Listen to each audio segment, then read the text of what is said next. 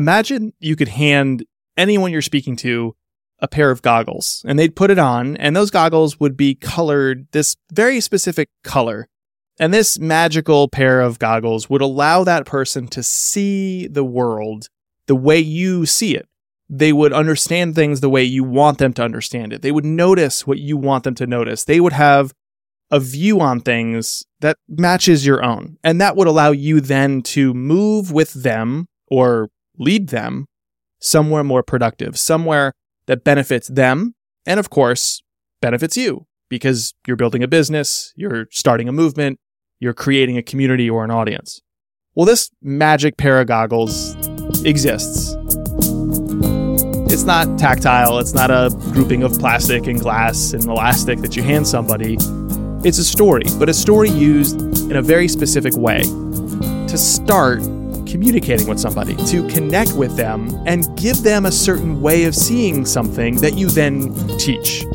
Whether you're speaking to them, like from a stage, or you're working with them, like in a workshop or a client engagement, when you start with a story, even a really, really small one, it's like all of a sudden they see things the way you do, and that makes everything that follows more productive and more powerful. But for the life of me, I can't figure out why we don't start with a story. Maybe it feels like we're stepping out over a wire without any kind of net below us because no one is saying to you, hey, can you answer this question? And when you do, please start with a story. No, it's just on us to decide to do it. Maybe we think it's cliche. You know, it's like that sitcom dad that sits down on the bed of the kid. Son, you know, back when I was your age, there was this kid down the street. Or maybe, I don't know, we don't think we have a good enough story, a, a, grand enough story. But for whatever reason, we're not really starting with a story enough. Not enough to resonate, not enough to lead. But that's the job. And so today, in this very special second episode of our mini series called Signature Stories, that's what I want us to think about. How can we use tiny stories pulled from our own lived experience to do something rather magical? Like handing them a pair of goggles that they use to see things the way you see them. It's illuminating and awesome and empowering. Keep, keep, keep, keep it going. It's unthinkable. How creators learn to trust themselves, not conventional thinking.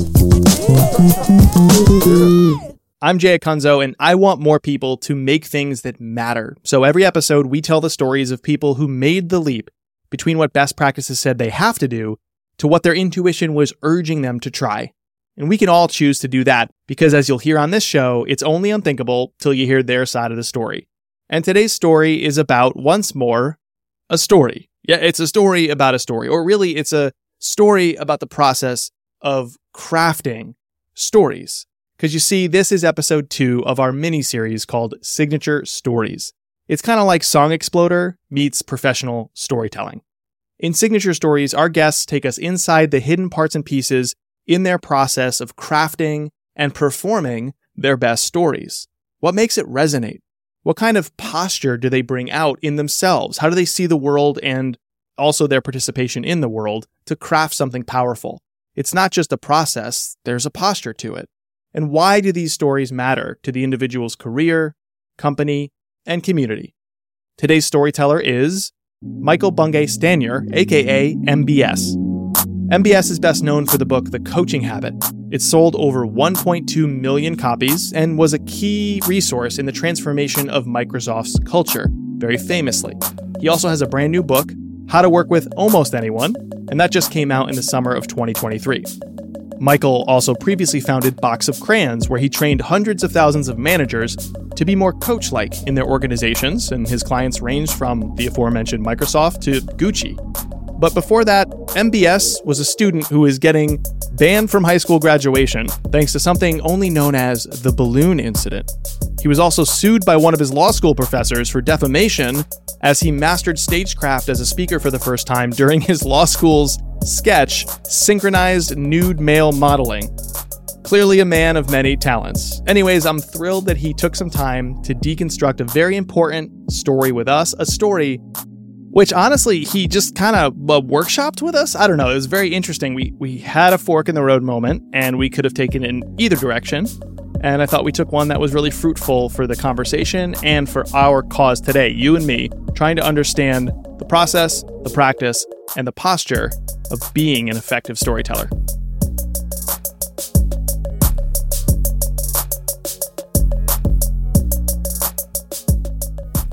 Okay, so I was, I was, trying to think of a fun way to start here. Uh, but I think the fun way is also the most useful way, hopefully, to your cause, which is you just published a book. And when I received a copy, thank you, by the way, I was looking at it and I was thinking, why is this not a popular topic or a more popular topic for authors and speakers and big thinkers to examine? Because it seems so vital. So, just for context for people listening, it's about how to make every working relationship you have with other people better.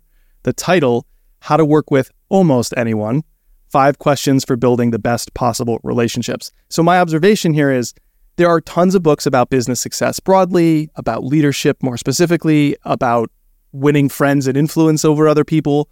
Why are there not more books or more people talking about this topic of interpersonal relationships at work because it is, it feels like inescapably vital to everybody. It feels like there's a bit of a gap, isn't there? Like there's a whole world of people talking about relationships. So you have people like Esther Perel and Terry Real and Dan Siegel and John Gottman.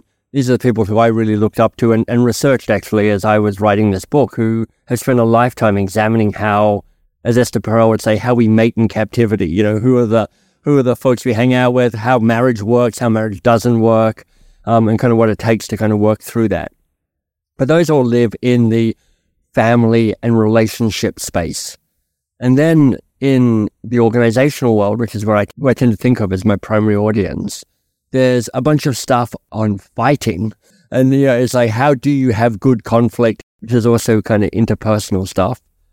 But when you think about how much of our success and how much of our happiness depends on our working relationships, and how, for the most part, our approach to that is, I'll cross my fingers and hope for the best, and maybe this time I'll get lucky because the last few times I haven't got so lucky. It did feel like a, a gap to me. And I think the obvious reason is that just nobody's as brilliant as me at spotting the gap and, and writing about it. but if it wasn't that, which is possible, I guess, I'm going to say that it is hard to have relationships with the people you work with, to work well with people, because other people are messy and confusing and irrational. and you too are messy and confusing and irrational. And it seems hard to figure out the mechanics of how to work better with people. So you have somebody like uh, Amy Edmondson, who has been the kind of the OG about psychological safety for 10 years. And everybody talks about that, you know, like Google have done Project Oxygen and Project Aristotle about what it takes to be a great manager and what it takes to be a great team. And psychological safety is woven throughout that. But you don't read Amy's work as a to-do list. You read Amy's work as a academic championing of a cause and giving us language. Super helpful. And I really am on a quest to kind of unweird important stuff like this and to try and make it feel practical and doable for people. So hence my my best shot, which is this new book. You in the book tell a brief story. Uh, it opens a chapter where you're talking about when your dad was dying, and you proposed working through what you call a, a keystone conversation. Yeah. And I just have two quick questions on that. So, first, very tactically, can you just define a keystone conversation for us? Yeah, it's the big idea of the book, really, which is if you want to create the best possible relationship with the people you work, not necessarily brilliant, but as good as it can be, you want to have a conversation about how you work together before you plunge into the minutiae of what you're working on. And the minutiae is always there and loud and urgent and exciting and important and worrying.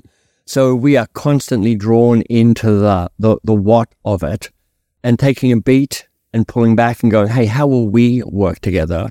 The Keystone conversation illuminated by the personal story of your dad was really what struck me. How do you decide when writing a book or anything, communicating in any way, that you're going to include a moment or a story that's deeply personal, vulnerable, emotional, and then also what details to bring out? That's a very interesting question, in part because I'm typically not that much of a storyteller in the books that I write. Hardly the story about my dad and my dad's death and me asking my mum and dad to have a conversation about how they wanted to be with each other in the last weeks or months of my dad's life because we knew he was at home and had a terminal disease. I wanted to give the book an emotional heft. It comes right at the end of the of the book. Kind of it's a kind of emotional point to it. And it kind of lands this insight that these conversations are actually just human to human. You don't have to be in a working relationship. I, also wanted to role model the awkwardness and the vulnerability and the hardness and the resistance, all of that stuff that is true about everybody trying to take this stuff on.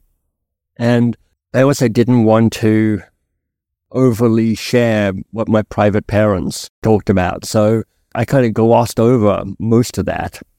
But I wanted to say, look at this. There was this was a conversation that I helped facilitate and that not a single one of the three of us wanted to do. Like we were all like, this is a terrible idea. And we're all like, this is probably a good idea. And good idea beat terrible idea by about 3%.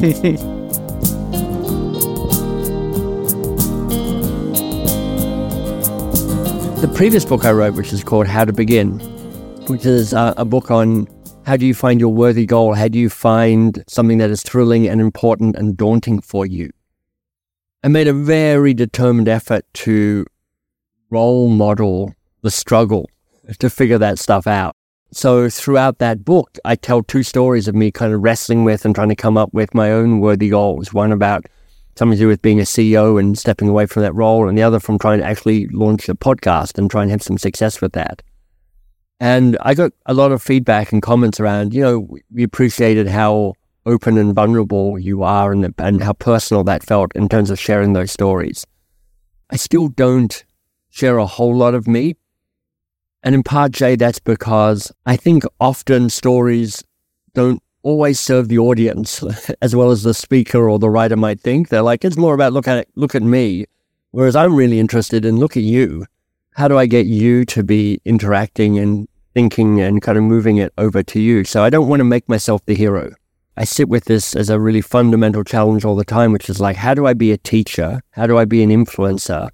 And how do I move off stage and not be in the spotlight and claim that, you know, the star, the guru, the kind of that, that status? in part, Jay, because, you know, I'm a middle aged slash late middle aged, overeducated, Rhodes Scholar, straight white dude.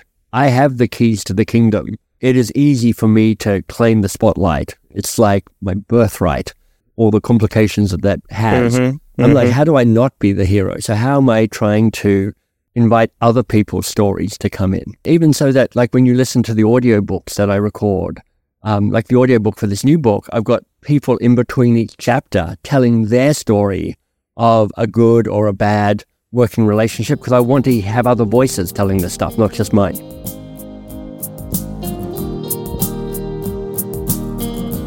Before we were recording, we sort of said we could take this in one of two ways. And I, you chose the way, I'll tip my hand now. You chose the way I was hoping you'd choose which is you said, Jay, I have two different stories. I have one I've told in a lot of places, and I don't tell it as much anymore, but it's sort of a proven story that I've roadshowed a bit. And we could talk about that. Or there's this other one that's kind of in draft stage, and I'm kind of thinking it's important, and you know, there's some details that are murky or not quite there, and we can kind of workshop it together. And yes. so you, we decided we'll do that one. So before we have you tell it, can you just give us a brief sum up of like what is the story about, and how do you anticipate using it? So with the new book coming out, I'm now running virtual and live experiences, teaching people around some of the tools that are in the book. And I'm encouraging them to tap into their own experience of their best and their worst working relationships so they can kind of mine them for information and data, which is useful for themselves, but also useful for others. So there's a practical level. There's also a deeper level, which is when you are the teacher, you are the strongest signal in the room. And so what you signal is okay or not okay is the extent to which the audience will, will go to their own edges. So often what I'm trying to do is tell stories that lower my status, increase my vulnerability, show my messiness, show my struggle, so people can go, oh, okay, that's good. Michael's a basket case some of the time as well, if not all of the time. I have some permission to do that as well. It's also, I kind of want to be a stand up comedian. So Don't I'm we all? go- I'm going for a laugh. But the thing is, I've, I've done the stand up comedian training. And as a stand up comedian, you have to be funny every 15 to 20 seconds. If you're not, you suck as a stand up comedian. But if you're a, a speaker and you're funny once every 10 minutes, everybody thinks you're a genius and I get paid more. I've definitely chosen the right path here. But part of it is I am seeking to make the audience laugh. I'm doing that throughout the process with them. Not just look how hilarious I am, but I'm constantly managing the energy of the group. And when the group laughs, the group is together as a group. And so the, the sense of tribiness increases in the room. When a sense of tribiness increases, a sense of safety increases. Once the sense of safety increases, they're better able to be present with me to be open to what I'm trying to teach them. What a wonderful use case for a story. Oh my goodness. So, without further ado, please feel free to share again a raw lump of clay version that we're going to shape and mold and shave and add to and all that later. So let me tell you about one of my worst working relationships. And it happened as soon as I moved up to Toronto from Boston. So I'd just come off a pretty miserable working experience in Boston. I had this small Napoleonic, terrible boss, and I finally quit and I was like, ah, I'm done. And my wife and I decided to move to Toronto for all sorts of assorted reasons. And I had a job lined up in a consultancy, which I was kind of looking forward to it. And our ticket out of Boston was on 9 11. And so, exactly, complications left, right, and center around that. Planes flying into buildings. My plane wasn't taking off anytime soon. So, we finally rented a car and drove across the border and you know, waited in line 12 hours to cross the customs. But we got into Canada. But pretty much as I crossed into Canada, I got a call from the consultancy that I had a job with, like, you don't have a job anymore because we're not sure if we have jobs anymore. We're trying to figure all of this out ourselves. That the world has ended. That's what it felt like at 9 11. They said, Look, we've got a, a client of ours who we'll make an introduction to, and they may be able to help you out. And indeed, that client helped me out. They hired me to come in and work on a big change project that they were working on. So they were changing the brand, the name they were known by, the logo they had, and they wanted me to run an internal change project so that things would shift inside to reflect the new promise they were making outside. And again, this brand alignment. And this is work I'd been doing and I, I knew a little bit about. So I was like, fantastic. I'll be the director of internal brand alignment or something like that. So I show up and um, it starts pretty badly. The team is working on floor 14 and my boss has, we don't have room for you up here. You'll have to work on floor eight. I'm like, okay, sure. So I'm in a tiny little cubicle, isolated from everybody else. And she's like, and you don't have any budget. And I'm like, okay, so I've got no money to spend. And she's like, and I'm not going to introduce you to any of the people.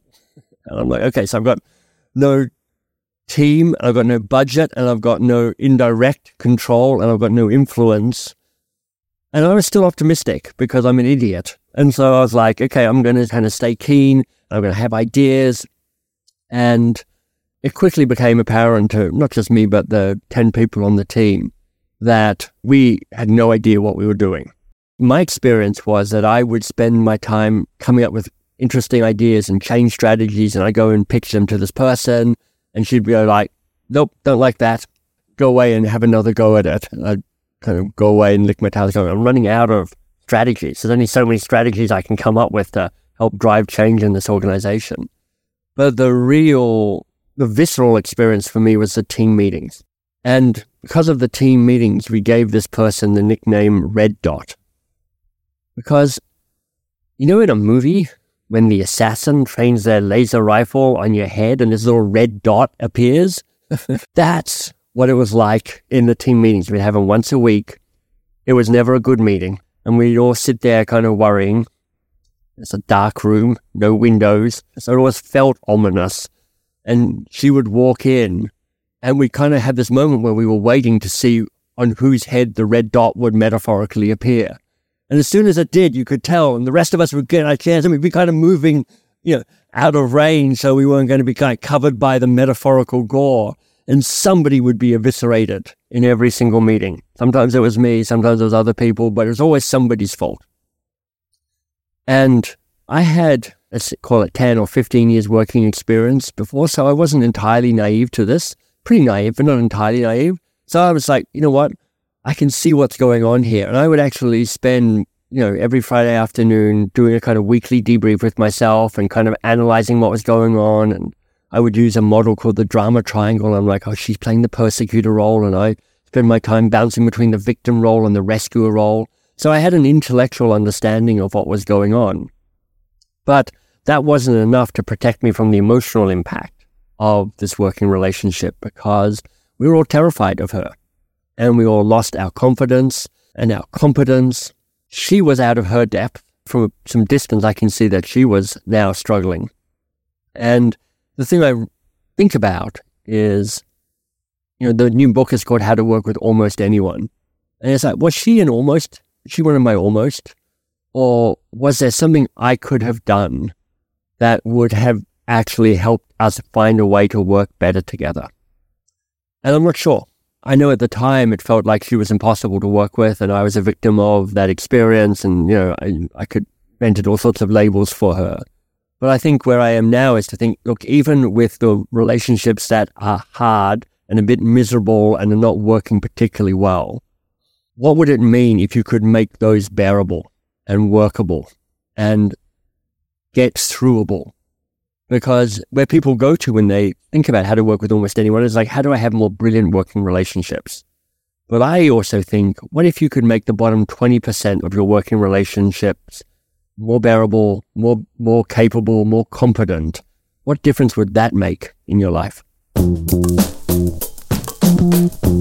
Wow. Thank you for that. You sure that was pretty, that was a lot more baked than half. How'd it feel? I've told little fragments of that. I've told the red dot moment. It's the strongest moment. Yeah, it is vi- the strongest vivid. moment because it's visceral and it kept, you know, it's like, what's the red dot about? So that I have told before, but I haven't put it into that kind of setup, tell the story, and then draw the conclusion from it. That's all. Mm. That's that's all basically just made up in the spot. It's a couple things that stood out. I think it was really strong and it serves the point you're trying to make well, which I guess there's two. One is overt, the things you're saying, those are the points you're making, but there's also this other insight that you gave us beforehand, which is like the purpose of telling the story is to increase the safety of the room and, and lower your status as a teacher. So people go, oh, I have permission to share like this and divulge what I've been through. And I think that's wonderful. It seems pretty effective at doing that already. Thanks. Um, one of the first things that jumped out to me was there's almost like three blocks at the beginning. There's like two short blocks and then a long third block. I think the long third block is the story, which is talking about this client and then This red is- dot and all that. The first two blocks were something happened in Boston and you quit, and then your tickets were on 9 11. And they were interesting, but I almost think to make them really gripping, you just sort of like layer on too much to it. So I almost wonder, like, what if those came out?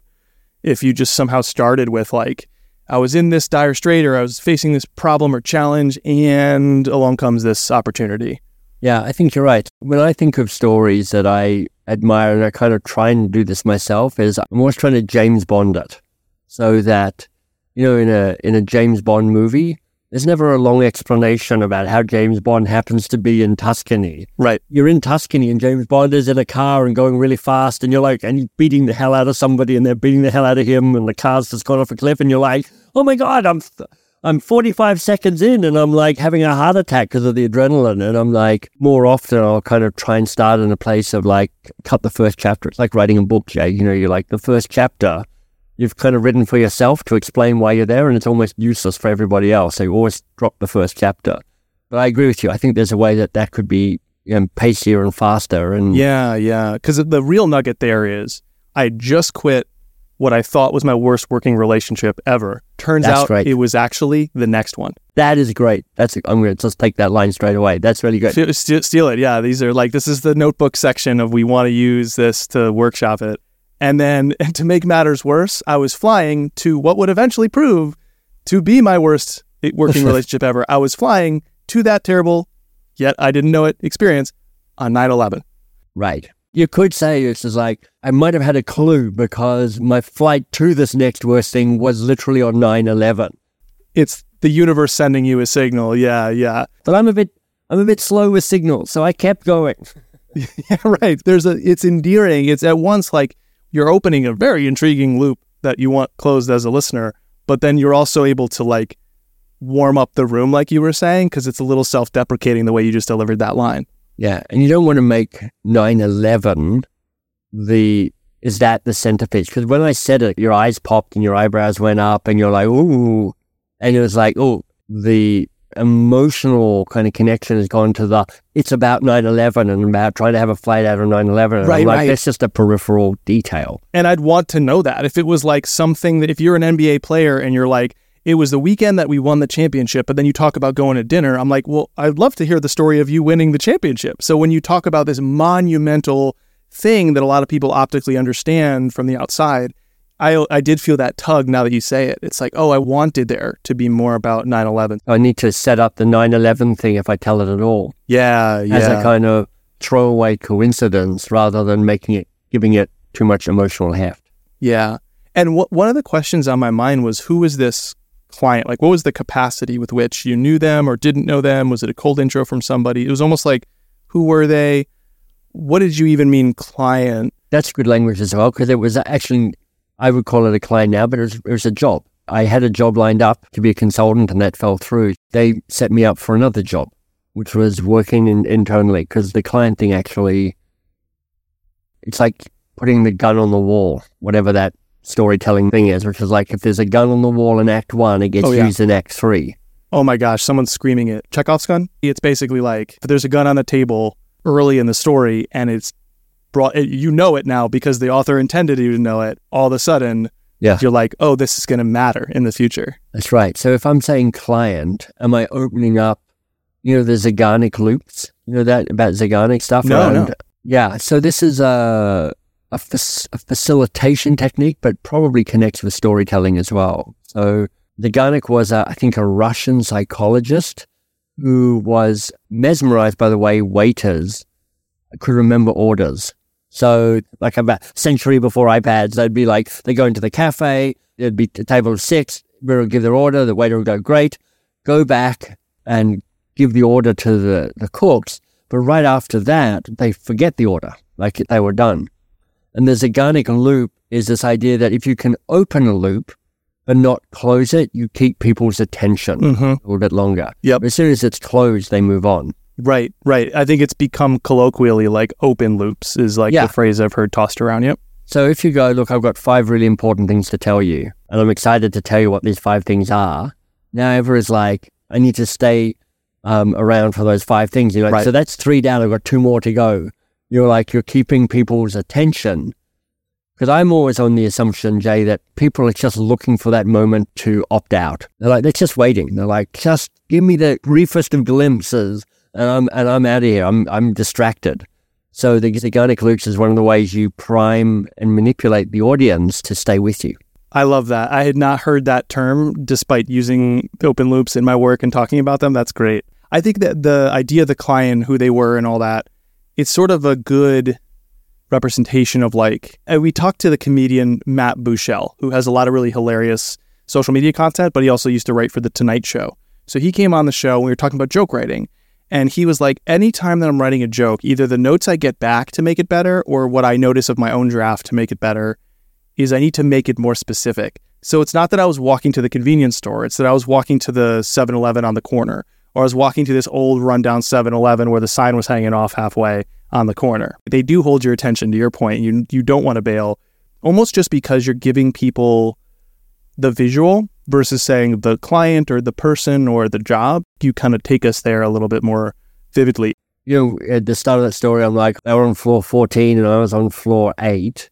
I've, I've never told that before. And Yeah. That's me attempting to start showing how the wheels were falling off right from the start. And I'm trying to layer in the impending disaster. what's really interesting is you have a couple of like whoa moments and we, we talked about the way you could open to enhance that feeling but like the red dot was like that was pretty gripping the lack of uh, resources and all that stuff very relatable and common, if not still, wow, oh my gosh, what are you going to do?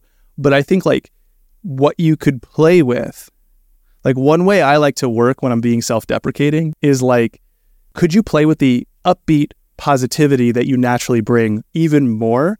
Like I'll be the director of whatever, fantastic. And I busted out my notebook and I started diagramming like my dream scenario in this job. And I walked in with all these Oh, ideas. I even scheduled my boss. And then what happened was none of it happened. Or you know what I mean? Like you kind of like lean into, and then you have a second moment where you're talking about no team, no resources, but I was still optimistic because I'm an idiot.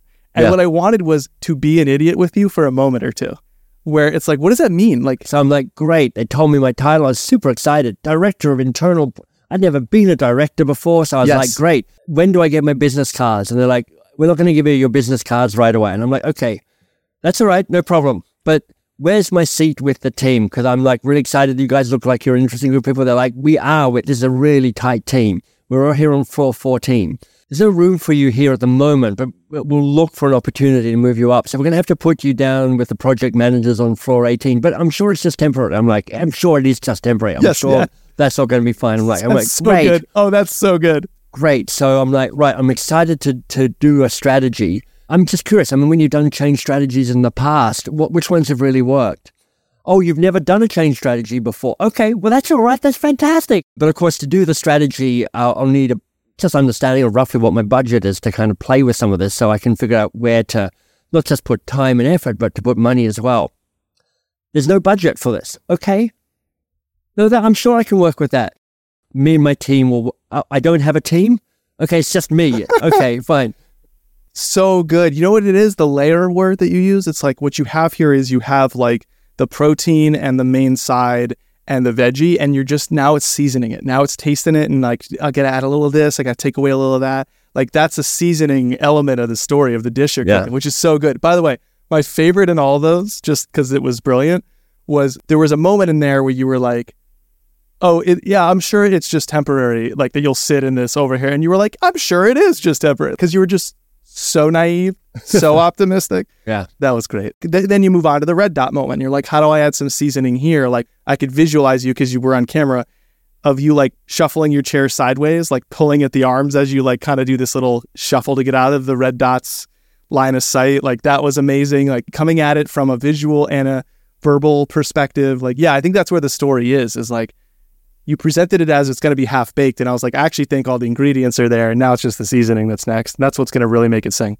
That's helpful. Yeah, thanks, Jay. So you anticipate using this among groups of people in the room, virtually Yes. or in person, in the workshop or webinar setting, right? Yeah, it's an interesting design choice because if you tell a story like that, like that's a three to five minute story, that's a significant tent pole in the thing.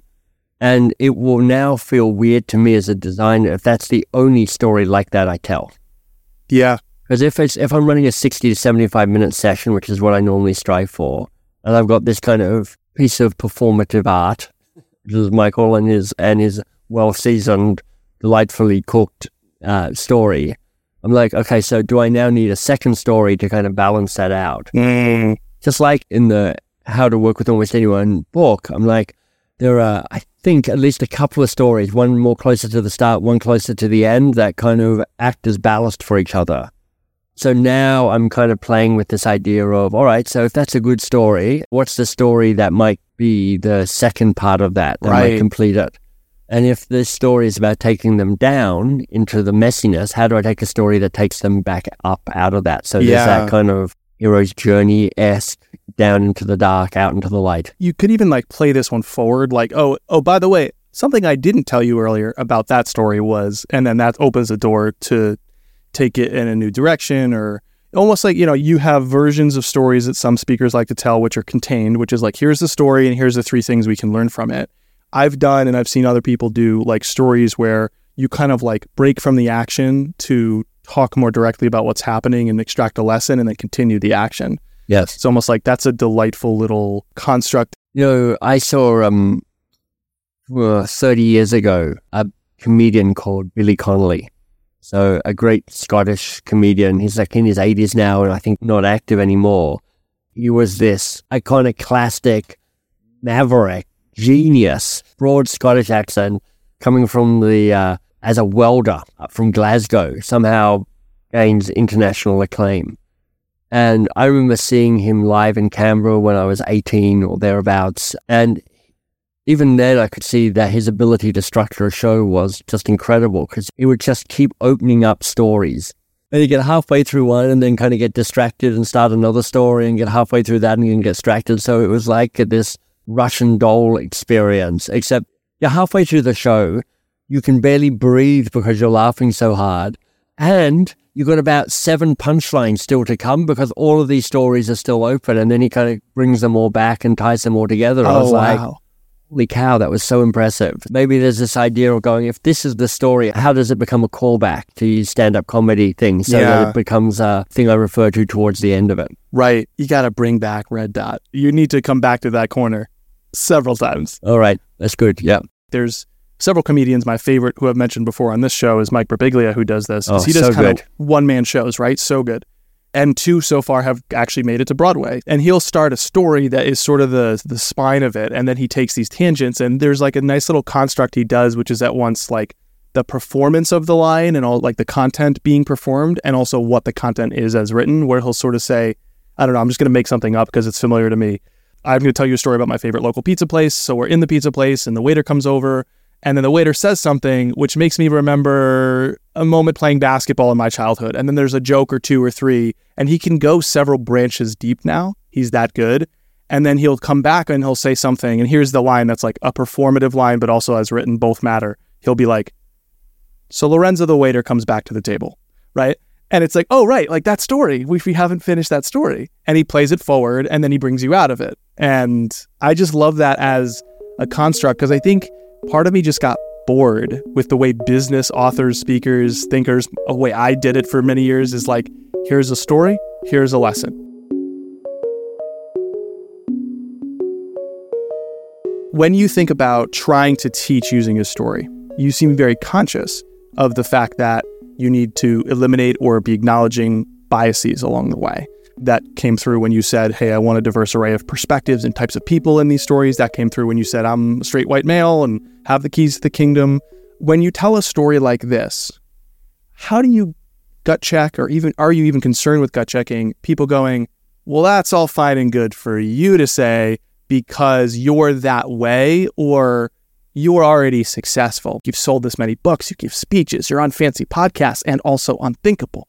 Like it's easy. It's one thing for you to sort of like take the piss out of yourself here. I don't buy for a second that I can think highly or care about my own moment like yours because like you're so beyond it. So in part, I'm like, I don't really care. You know that quote from Bobby Kennedy, which is something like 20% of people are against what everything all of the time. I'm like, so there's going to be some people who won't like it. That's part of why I structure most of what I- my teaching as ways of people doing the work themselves, because I'm not trying to convince them from up on the stage. I'm trying to invite them to try some stuff out and it'll either work or it won't work.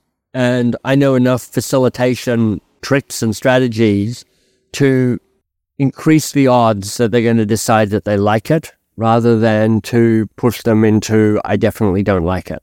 But you know, the, the people who I always say that I, I love a skeptic in the audience and I don't like a cynic. I think skeptics have just had their hearts broken too many times. So they're like, I'm just not going to allow myself to hope that this won't suck.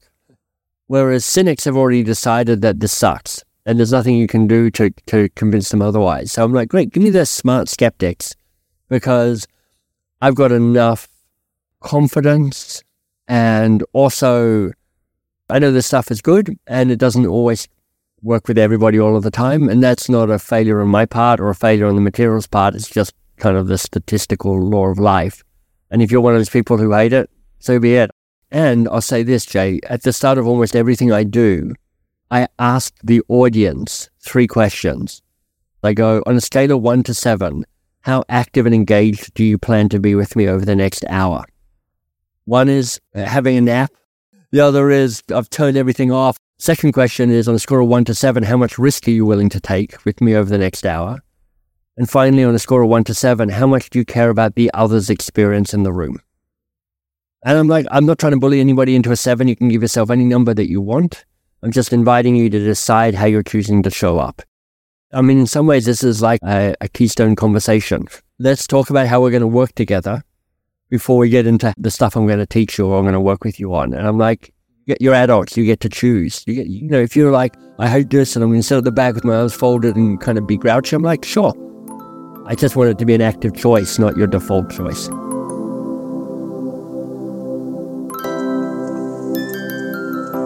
we choose how we show up, and I can't think of a better way to summarize the way storytelling can change a person. Is you choose to show up as a storyteller. Um, the book is How to Work with Almost Anyone Five Questions for Building the Best Possible Relationships. Michael, I can't thank you enough for your generosity. I've been on your show, you've come on my show, your support of me over the years. Thank you for being that vulnerable and participatory in the episode today. It was it was a huge, huge moment that I'll never forget. Oh, thanks, Jay. I, I love the conversation. Thank you.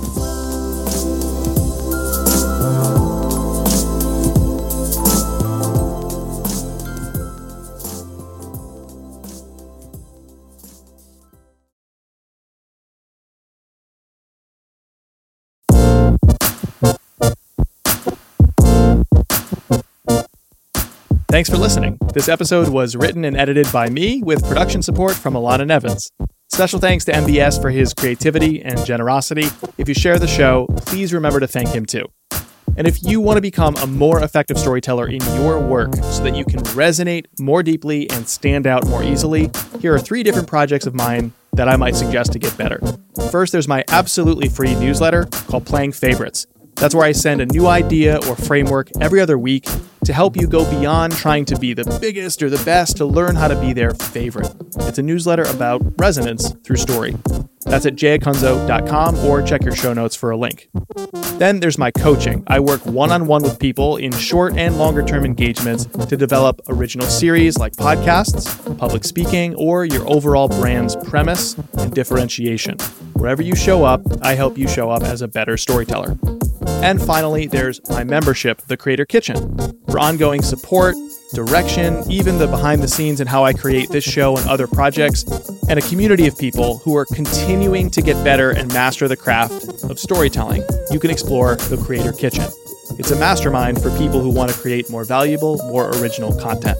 That's at creatorkitchen.com. I'm back in two weeks with another episode of the show, but until then, keep making what matters. See ya.